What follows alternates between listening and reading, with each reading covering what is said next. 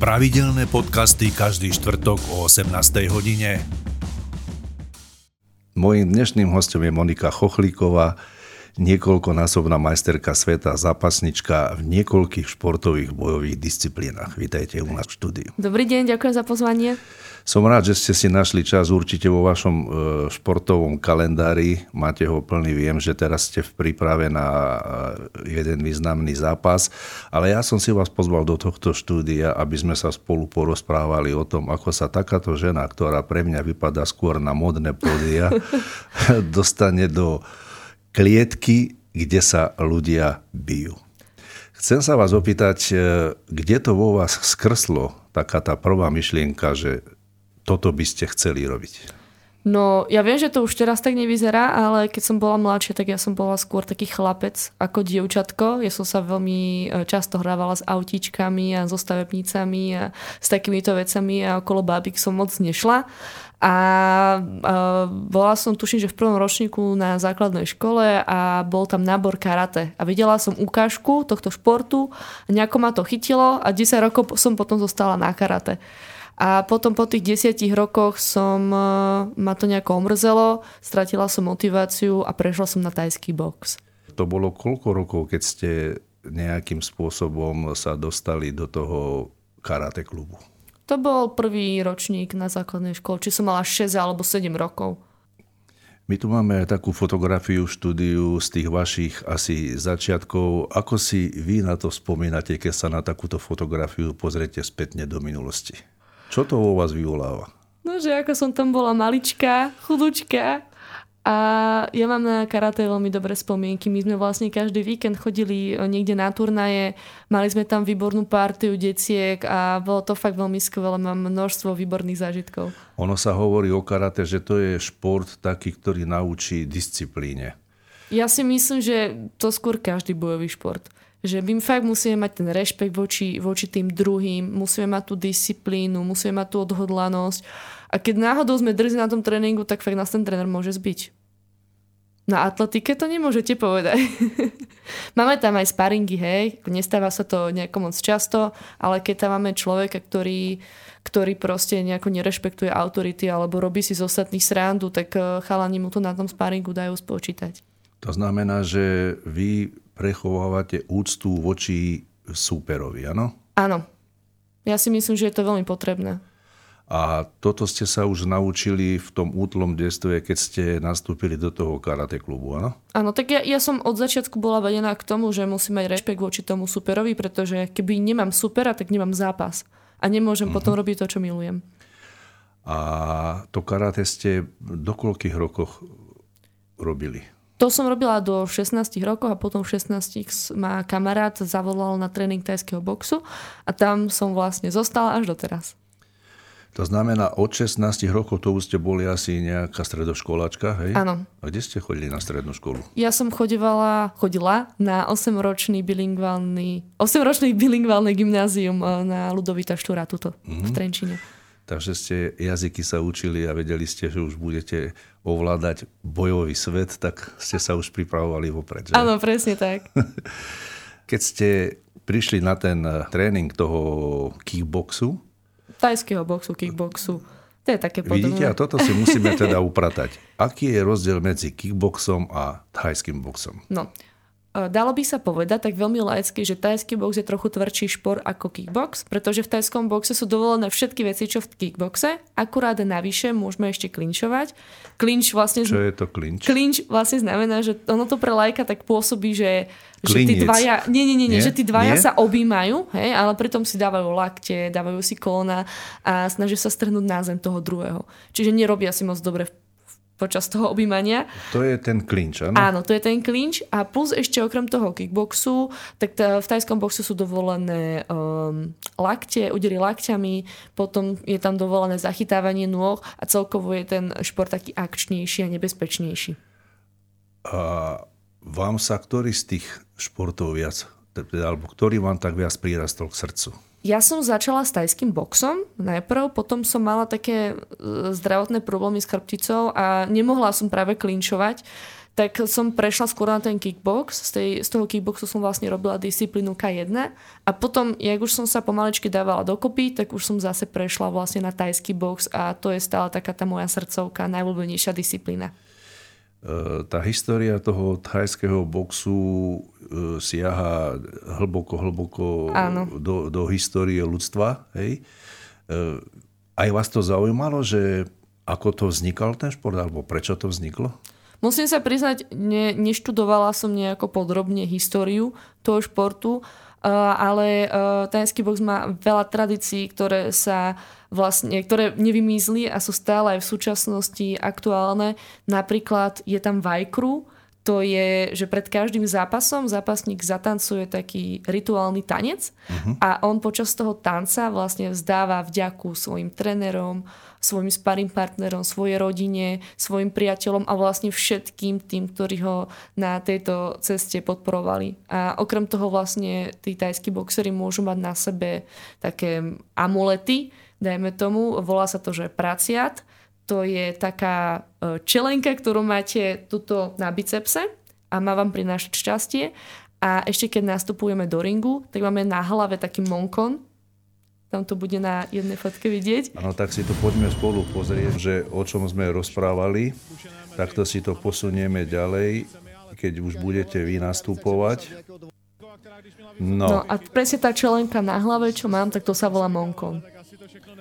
To znamená, ona symbolizuje, ako ste spomínali, vďaku alebo takú tú úctu? Uh, áno, je to ako keby, my to aspoň tak bereme, že ten monko máme jeden v džime a každý zápasník, ktorý vlastne zápasí v tajskom boxe, ho má pred zápasom. Čiže nie každý zverejnec ho má, ale ten džim. To znamená, to sa akoby požičiava medzi... medzi... Dalo by sa povedať, tak áno. Aha, takže to je, a to je nejaké posvetné v tom vašom klube? Že to je od niekoho posvetené, alebo ako to je? Nie je, ale malo by to byť. V Tajsku si to normálne niektorí tréneri nechávajú aj posvetiť. Normálne k nemu cítite úctu a ho proste máte na nejakom extra mieste vo vašom klube, áno? Áno, ja napríklad, keď nemám zápas, ale... pomáham s kaučovaním nejakého zverenca, tak ten monko nespúšťam z ruky, aby proste nebol na zemi, lebo si myslím, že to prináša nešťastie. Aho, že akože počas celého zápasu toho vášho zverenca, hej, ktorého kaučujete. Nie, ešte predtým. Ešte jak ho nemá na hlave, lebo to sa vlastne dáva pred zápasom na hlavu a už keď vyjdete do toho ringu, zatancujete ten rituálny tanec, tak vtedy vlastne ten monko sa dá na váš roh do toho ringu a už ho nemáte. Ale ešte predtým, ako ten zverejnec ho vôbec má na hlave, keď sa rozcvičuje alebo proste robí nejaké tie uh-huh. úkony, aby sa zahrial a pripravil na zápas, tak vtedy vlastne ja ho mám stále tak na dohľade, nech sa desí nepovaluje a, a nech je tak pekne v teplúčku a spokojný. Aha. Dobre, a teraz poďme ďalej, lebo tuto je to, pre mňa je to zaujímavé. Toto. Teraz sme sa dostali do akej situácie? Čo toto znamená? No, uh, toto je taký, taký rituál predtým, ako mi ten, mi môj tréner ide dať dole monkon z hlavy. Presne v tomto momente uh, ďakujem tak, všetko v hlave, hej, ďakujem proste môjmu trénerovi za to, že ma tu dotiahol, že mi dovolí mať zápas, že, mi do, že som mala vďaka nemu tréningy, že som mala výbornú prípravu a presne tuto, v tomto momente si práve hovorím, že som za to vďačná. Mhm. Keď vám ten to monko? Monkon. Monkon. Áno, tak Monika len inak. Jasné. Dá dole z hlavy v tomto momente. To znamená, on ho, to je to obdobie, keď on ho by mal počas toho celého zápasu ano. Nejakým spôsobom mať pri sebe, kontrolovať? On, o, toto je trošku taký špecifický zápas, pretože je to v klietke. Ale keby to bolo v ringu, tak vždycky vlastne sa dáva ten monko na roh ringu. Uh-huh. Úplne hore. A tam vlastne je počas toho celého zápasu a tam je mal na mňa dohliadať. Hej. A mal by mi prinášať šťastie. Áno, a teraz sa dostávame do takej fázy, ja to volám, že laicky, že líčenie, výzažisti. Áno. Toto je vlastne vec, kedy mi dávajú vazelinu na hlavu, na tvár, kvôli tomu, že tá vazelina má taký charakter šmiklavý, dalo by sa povedať, a tie údery tým pádom trošku inak dopadajú a je menšia šanca, že by som sa na tom zápase roztrhla. Aha, to znamená, že má to taký klzavejší, ano, klzavejší áno, pohyb tak. toho úderu, áno? Áno, hej, hej. Aha, že vás nezasiahne, nezasiahne priamo, ale tak akoby sa zošmykne. Ono sa hej? hlavne jedná o takéto tieto vystúpené veci, ako obočie, tieto bočné veci, uh-huh. lebo tie sa najčastejšie vedia trhať aj pri proste úplne nejakom banálnom údere a tá vazelina vlastne tomu pomáha, aby sa to nestalo. Ja sa vás bojím aj opýtať, koľkokrát ste mali monokel. No, musím sa priznať, teraz posledných pár rokov si moc nepamätám, kedy som mala monokel. Ja väčšinou mám také mini modrinky, čo vyzerajú ako znamienka, ale taký poriadny monokel uh, som mala možno štyri päť rokov dozadu. Akože fakt, že taký, taký poriadny. Potom v tom ringu, skôr teda ako začne ten zápas, tak tu je presne ten moment, kedy ten rozhodca vám dá ten povel, že boj, alebo neviem, ako sa to ano. u vás používa. Čo sa v takej hlave odohráva? Čo riešite v tom momente, aby opadla tá nervozita, alebo nejak tak tam rozhodujúcich tých prvých ano. pár sekúnd? Uh, no, ja sa musím priznať, keď už ja vstúpim do toho oktagonu alebo do ringu, už necítim nervozitu uh-huh. a už proste robím to, na čo som trénovala, hej, to, čo mám rada. A jediné, na čo myslím, je to, že proste odmakala som každý jeden tréning na sto päťdesiat percent a to mi dáva tú istotu, že som lepšia ako superka. Potom to v tom zápase dopadne väčšinou uh, v môj prospech. A tak samozrejme sú tam nejaké emócie. Ja mám vlastne aj prezývku takú, že vulkáno, a to je kvôli tomu, že ja som v normálnom štádiu veľmi kľudný človek, mm-hmm. ale stačí mi proste fakt, že kúsok a viem sa veľmi vytočiť do nepríčetnosti a práve toto sa mi deje v tom ringu. A čo keď vás ma... vytočí do nepríčetnosti? No keď ma superka trafí, ja to neznášam. Tak je to chcem vrátiť, ale nie tak ako ona, ale chcem jej to vrátiť ešte viac.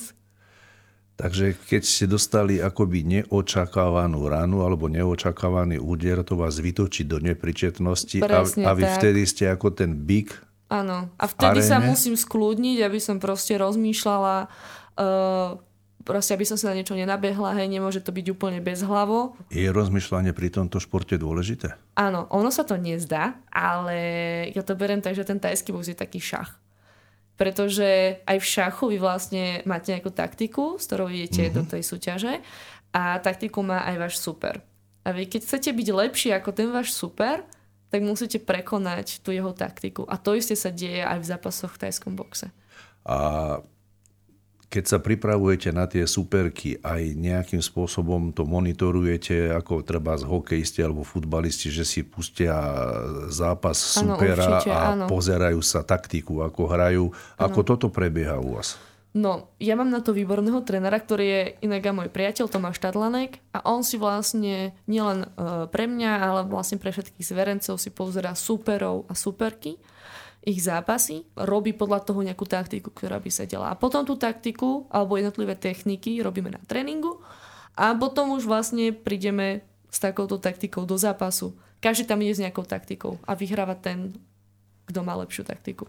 Keď sa vrátime trošku na začiatok tej vašej kariéry, spomínate si na taký ten prvý váš zápas, ktorý vám Jasne, zostal v pamäti? Ako ste ho prežívali? Alebo ako, ako to vtedy na vás plývalo? Dostali ste, alebo ste vyhrali? Uh, to, to poviem až na konci. Uh, ono to bolo veľmi ťažké sa dostať vôbec na zápas, pretože ja som, uh, tuším, že prvá žena z Trenčína, ktorá mala zápas v tajskom boxe, nikto predo mnou nebol a ja som bola taká priekopnička a preto bolo proste ťažké v prvom rade presvedčiť trénera, uh-huh. že na ten zápas mám a že tam chcem ísť a že proste to nedopadne úplne katastrofálne, lebo samozrejme môj tréner bol aj môj priateľ, čiže bol tam určitý aj nejaký strach uh-huh. a tým pádom si myslím, že sa mi venoval ešte o dosť viac, aby sa tam nestalo nejaké fúpa, aby som nedostala bitku. No a došla som na ten prvý zápas. Kde to bolo a kedy? Bolo to v Banskej Bystrici a bolo to v roku dvetisíctrinásť, tuším, že v októbri. Mm-hmm. Tuším, že v októbri, hej. Došla som tam, už som sa rozcvičovala, priateľ alebo tréner ma rozlapoval, už som išla do ringu. A ono to vieš... Rozlapovať, znaj vám budem do toho skákať, aby, aby aj naši poslucháči pochopili, že o čom hovoríme. Lapy sú vlastne také veci, že to si dáte na ruky také madrace, dajme tomu, také áno. menšie madrace a ja do toho udieram. Tak sa rozohrievate. Áno, je to taká rozohrievačka a na tréningu celkom to veľká mákačka. No a už som sa dorozpičovala, išla som do toho ringu a čo som proste odpozerala z, ostatný, z ostatných zápasov, tak väčšinou tí zápasníci preliezajú ring. Že sa postavia na jeden ten povraz na spodu a potom to prelezu. Mm-hmm. Lenže ja som to robila prvýkrát, nevedela som, čo mám od toho očakávať. A tak moja prvá skúsenosť vlastne s prelezaním ringu skončila úplne katastrofálne, pretože sa mi tam nejako zamotala noha, padla som na zem. Do a ringu či von z ringu? Do ringu, do, do ringu, ringu, do ringu. A bol to strašne veľký buchod a ráchod a všetci sa pozerali, že čo sa vlastne stalo, že prečo ani zápas nezačal a už som proste bola na zemi. A že, že čo to je, že on chce mať zápas, keď ani chodiť nevie, proste prečo. Áno. No, ale tak uh, to bolo asi najhoršia časť toho zápasu. Zápasom jednoznačne vyhrala na body. Uh, takže skúsenosť to bola výborná, víťazná, ale aj srandovná. Možno ste to mali ako krycí manéver na superku, že ano, ste sa podcenila. Robili, že neviete ano, chodiť. Áno, presne, presne tak. Stáva sa v tomto športe často, že sa podceňujú superi vzájomne? Ja si myslím, že áno. Buď sa preceňujú, alebo sa podceňujú.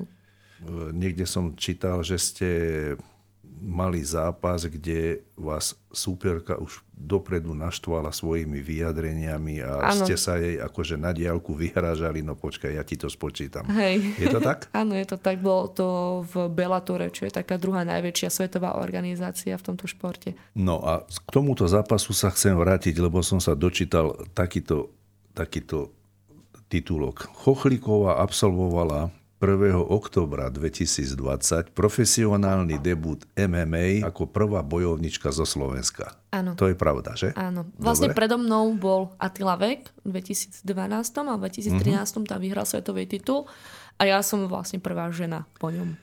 Porazila Jade Jorendovú vďaka, a teraz prosím vás, toto mi musíte vysvetliť, vďaka neortodoxnému podaniu škorpiónovej krízy v druhom kole. Čo to je, prosím vás, za...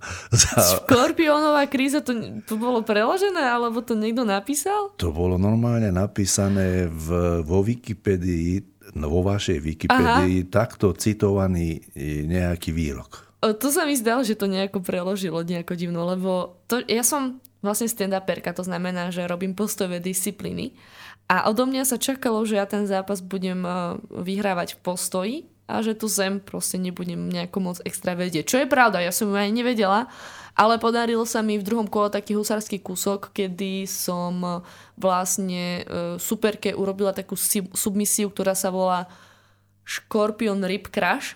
Mm-hmm. A takže to došlo to je, asi to nejaký je ten špatný preklad. preklad hej, hej, presne. A vlastne dalo by sa povedať, že som tak šokovala svet tým, že vôbec existuje táto submisia, pretože veľa ľudí o nej nevedelo a že vlastne ja z postoja prvý zápas em em á som ukončila na submisiu.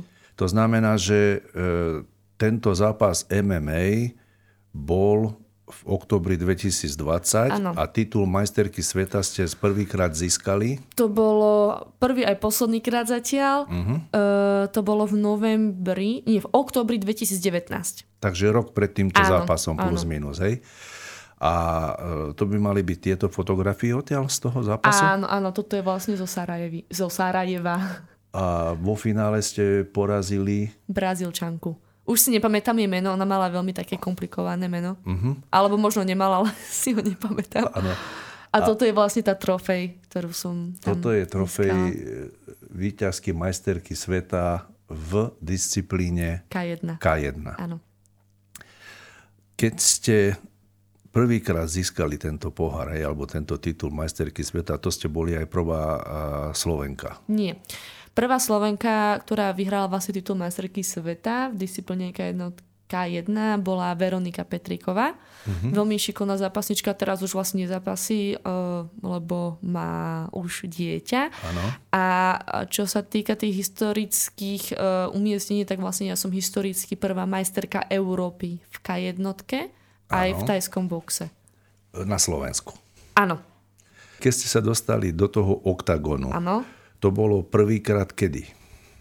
Prvýkrát to bolo, to bol ten zápas, čo sme pozerali predtým. Uh-huh. E, to bolo vlastne v organizácii Octagon em em á. A ale teraz to úplne vás metiem, vtedy som nešla pravidla em em á, ale pravidla underground. A to si vlastne Octagon em em á vymyslelo takú, takú špecialitku, ktorá inak mne najviac vyhovovala. Že to boli vlastne, uh, to bol postoj, ako techniky v postoji, v malých rukaviciach. Takže to bola moja prvá skúsenosť s klietkou a druhá skúsenosť s klietkou bola už v tom Bellatore a to už som mal ten prvý em em á zápas. Ja už sa v tom úplne strácam. Je to veľmi už... komplikované, áno. Je to, to znamená, ja to poviem úplne laicky, keď vám niekto uh, dá uh, úder, tak ten má ešte parametre, že ten je zaradený do kategórie takejto, takejto, takejto, takejto, áno? Tak... Uh, um... Dal by sa povedať, že, jak som hovorila, hej, že v tom kickboxe je dovolené, dovolené udírať a kopať, v tajskom boxe je tam plus ešte dovolený klinč a lakte a strhávanie. Ano. A v em em á tam už je dovolené ešte aj práca na zemi a páky a takéto ukončovanie. Také ako zápasníci. Hej? Áno, presne tak. Aha. A keby ste to mali tak porovnať, kde sa cítite viac tak akoby doma? No najviac doma sa cítim pri tom tajskom boxe uh-huh. a najmenej doma samozrejme pri em em á, pretože tam som sa musela naučiť uh, úplne vlastne tú zem od začiatku, lebo ja som nič nevedela na tej zemi a doteraz vlastne je to pre mňa veľmi náročné, každý tréning doslova umieram, dalo by sa povedať. A akože zlepšujem sa, len vždycky dojdem na tréning a vždycky sa tam viem naučiť ešte niečo iné, čo som nevedela. A ako, ako dlho trvá taká príprava na takýto zápas do toho oktagónu, na to em em á? Za ako dlho sa to dá naučiť, že sa viete dostať na takúto svetovú úroveň? No, je to veľmi individuálne. Závisí to od tých predispozícií, ktoré máte. Ja som paradoxne v tom Bellatore mala štvortýždňovú veľmi pochabú, úbohú prípravu na tú zem, pretože to, bol, to bola proste ponuka, že došla mi ponuka z Bellatoru na em em á, ešte so superkou, ktorá, ktorú pozná vlastne z tajského boxu a tiež nemala žiadnu skúsenosť s em em á. Takže ste sa akoby dve Takže mali stretnúť akurát, podobné, hej? Áno, podobné sme sa mali stretnúť. Až potom neskôr som sa dozvedela, že ona nejaké em em á zápasy, ale amatérske už mala.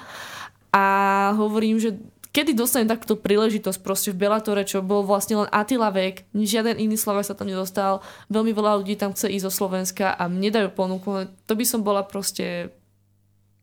Nebola by som to ja, keby že som to nezobrala. Takže tú zem sme museli zrýchliť a tá príprava bola zameraná hlavne na to, aby som sa nenechala ukončiť na zemi. Čiže obrana voči submisiám a...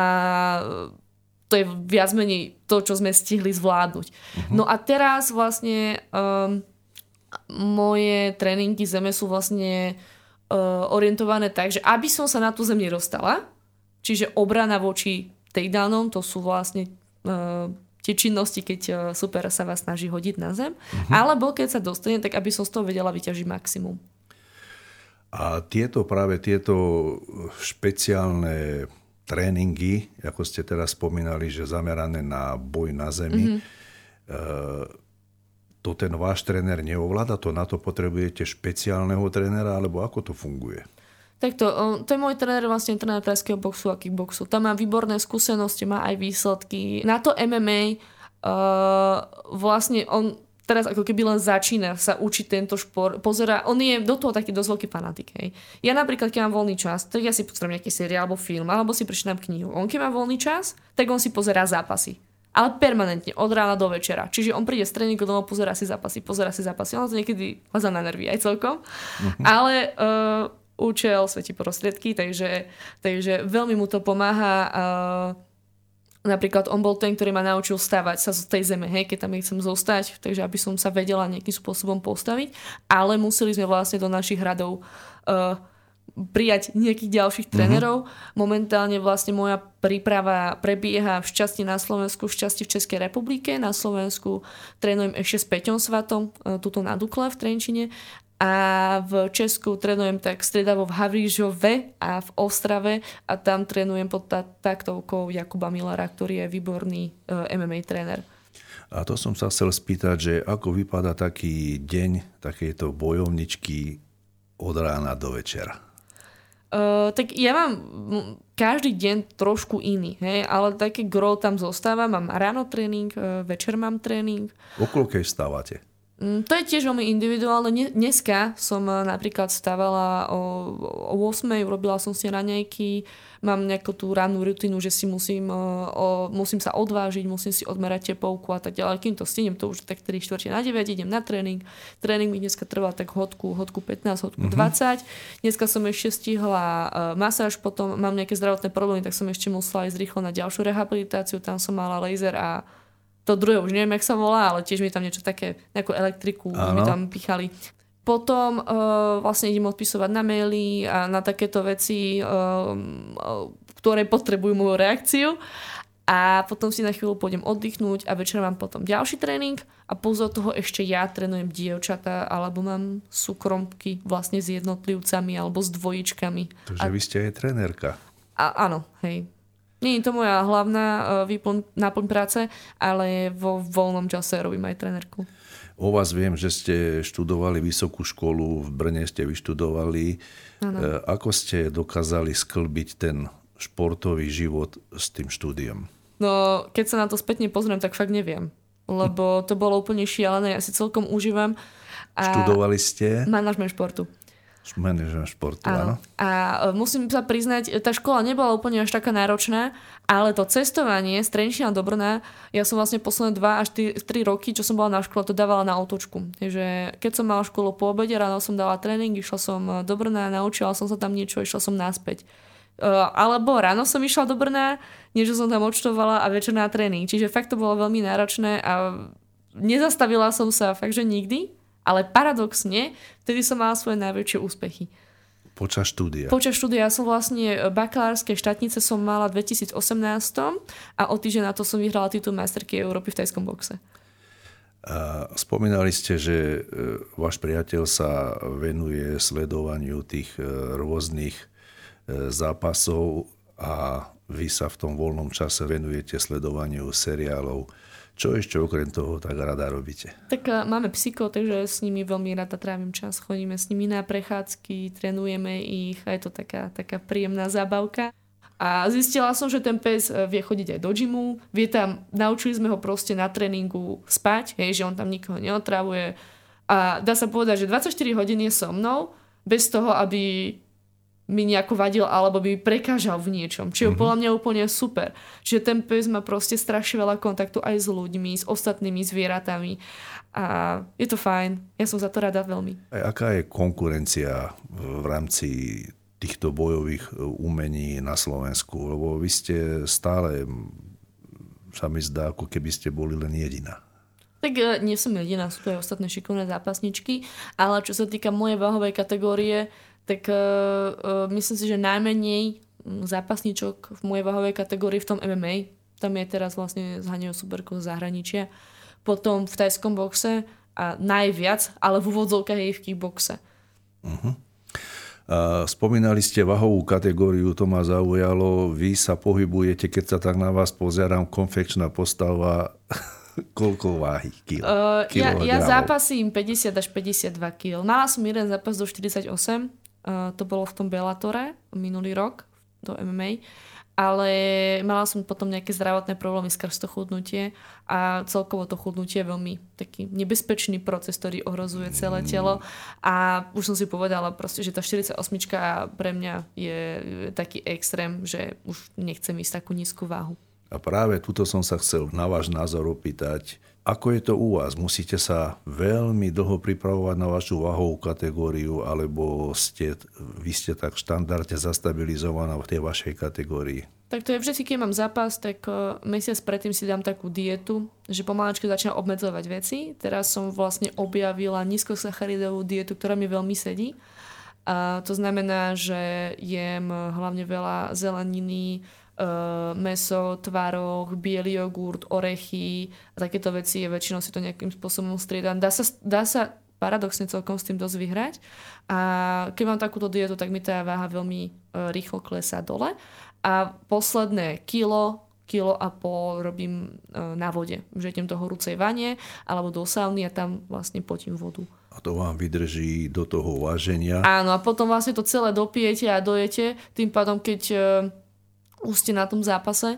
Väčšinou je to tak, že keď je gala večer, tak je váženie v jeden deň ráno väčšinou uh-huh. a potom na druhý deň večer máte zápas. Čiže medzi vážnym a zápasom máte tak tridsaťšesť, minimálne dvadsaťštyri hodín. A potom sa stane, že idú dvaja zápasníci do sedemdesiat kilogramov, ale ani jeden vlastne reálne tú váhu nemá. Jeden má sedemdesiatsedem a druhý má osemdesiatjeden. Až taký veľký rozdiel? Vedia byť tam veľké rozdiely. A to ako sa dokáže behom večera, teda behom noci takto zmeniť? Napríklad tým odvodňovaním. Keď odvodňujete, mm-hmm. že si dáte tú horúcu váňu, tak viete veľmi veľa vody vypotiť. A je to dosť veľký zásah do vášho tela. To je nebezpečné. Je to veľmi nebezpečné. Uh-huh. Je to teraz celkom dosť veľký problém, pretože takéto veľké odvodňovanie, on sa to volá, že rapid weight loss, tu nebolo pred nejakými pätnástimi dvadsiatimi rokmi. Vtedy sa robila váha, takže ste, ja neviem, tri dni predtým nejedli, nepili, hej, navážili ste, išli ste zápasiť. Uh-huh. A teraz sa s tým uh, tí zápasníci a tí ich týmy uh, veľmi, veľmi špekulujú a potom to už púšťa takú špirálu. Kebyže ja idem do päťdesiatdva a mám päťdesiatdva kilogramov, tak nestretnem sa vo svojej váhovke s babou, ktorá má päťdesiatdva. Hej, budem mať nejaké tri, štyri, päť kilogramov navyše uh-huh, v tom zápase. Uh-huh. A keď si zoberáte percentuálne, tak ono je to celkom dosť veľký rozdiel. A v čom to cítiť? V úderoch? Alebo... Je to cítiť v údere a, a aj v, vlastne na tej zemi. Hej, keď vás niekto zalahne uh-huh. a má tých päť až šesť kilogramov viac, tak to cítite na sebe. Myslíte si, že je tento šport populárnejší, ako keď ste ho začali vyrobiť v dnešnej dobe? Um, tak ja som začal... Alebo tak sa opýtam, že či je väčší záujem, či je vidieť, že je ano. väčší záujem o tento šport? Ja si myslím, že áno. Aj ja... medzi ženami? Uh, hej, ja mám dokonca tri skupiny ženské, ktoré trénujem. A vlastne začiatočnícky také mierne pokročilé a potom ženské Ačko. Takže žien chodí dostatok. Dovolím si tvrdiť, že viac ako mužov. A je, je to super. Čo tie ženy od toho očakávajú, keď prídu na takýto tréning? Je to také, ako ste spomínali vy, že len to vybúchať sa, alebo čo od toho očakávajú? Áno, je to, je to jeden z dôvodov, ale myslím si, že najhlavnejší dôvod je chudnutie a vyformovanie si postavy, pretože ten tajský box je taký veľmi krásny šport, že tam zapájate všetky partie, hej, zapájate tam proste ruky, mm-hmm. nohy, stred tela, zadok, brucho, proste všetko. A keď teba vychodia pravidelne na tréningu, tak uh, vedia aj celkom dosť schudnúť a fakt majú potom pekné veľmi postavy. A druhý najčastejší dôvod, si myslím, je hlavne tá psychohygiena. Uh, dá sa v tomto športe začať v akomkoľvek veku, alebo je to šport, Nie. kedy sa musí robiť ako od malička ako vy? Nie. Ja mám trošku tomu taký veľmi špecifický prístup, pretože stále je to bojový šport, ale bojový šport, kde sa udiera do hlavy. A ja si osobne nemyslím, že je úplne vhodné, aby malé sedemročné, šesťročné deti sa udierali do hlavy. Pretože jedna vec, že to robia dospelí ľudia, kedy majú mozog už viac menej ucelený a dovyvíjaný, a druhá vec je, keď to robia malé deti. Uh-huh. A ja si myslím, že že také, že sparingy do hlavy my tie decka nemali mať skôr ako v šestnástich sedemnástich rokoch.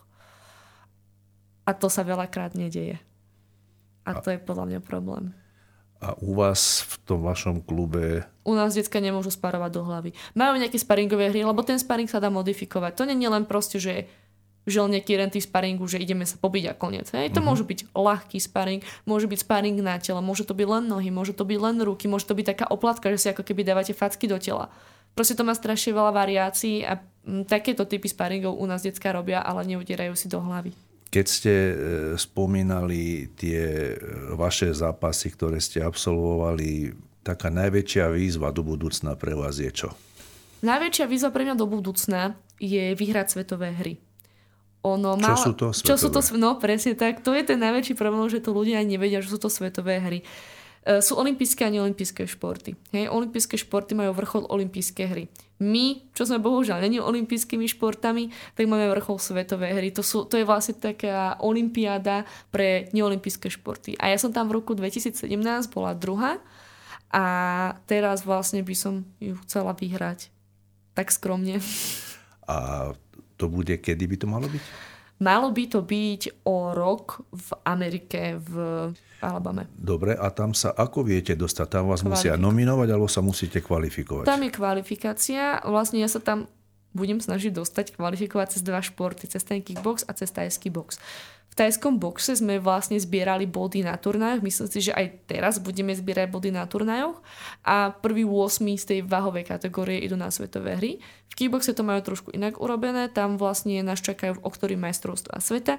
Prvý osem z majstrovstiev sveta pôjdu na svetové hry. Teraz neviem, či prvý štyri a prvý U, alebo prvý mhm. osem, uh, ale tam sa dá tiež vlastne takto kvalifikovať. Keby ste sa mali vrátiť znovu do tých rokov, keď ste začali robiť karate, urobili by ste to isté, alebo by ste Nie. niečo zmenili? Ja si myslím, že všetko je tak, ako má byť. Mojím dnešným hostom bola Monika Chochlíková, niekoľkonásobná majsterka sveta v bojových umeniach. Ďakujem, že ste prijali naše pozvanie. Ďakujem veľmi pekne za pozvanie. Majte sa zdravo. Dovidenia.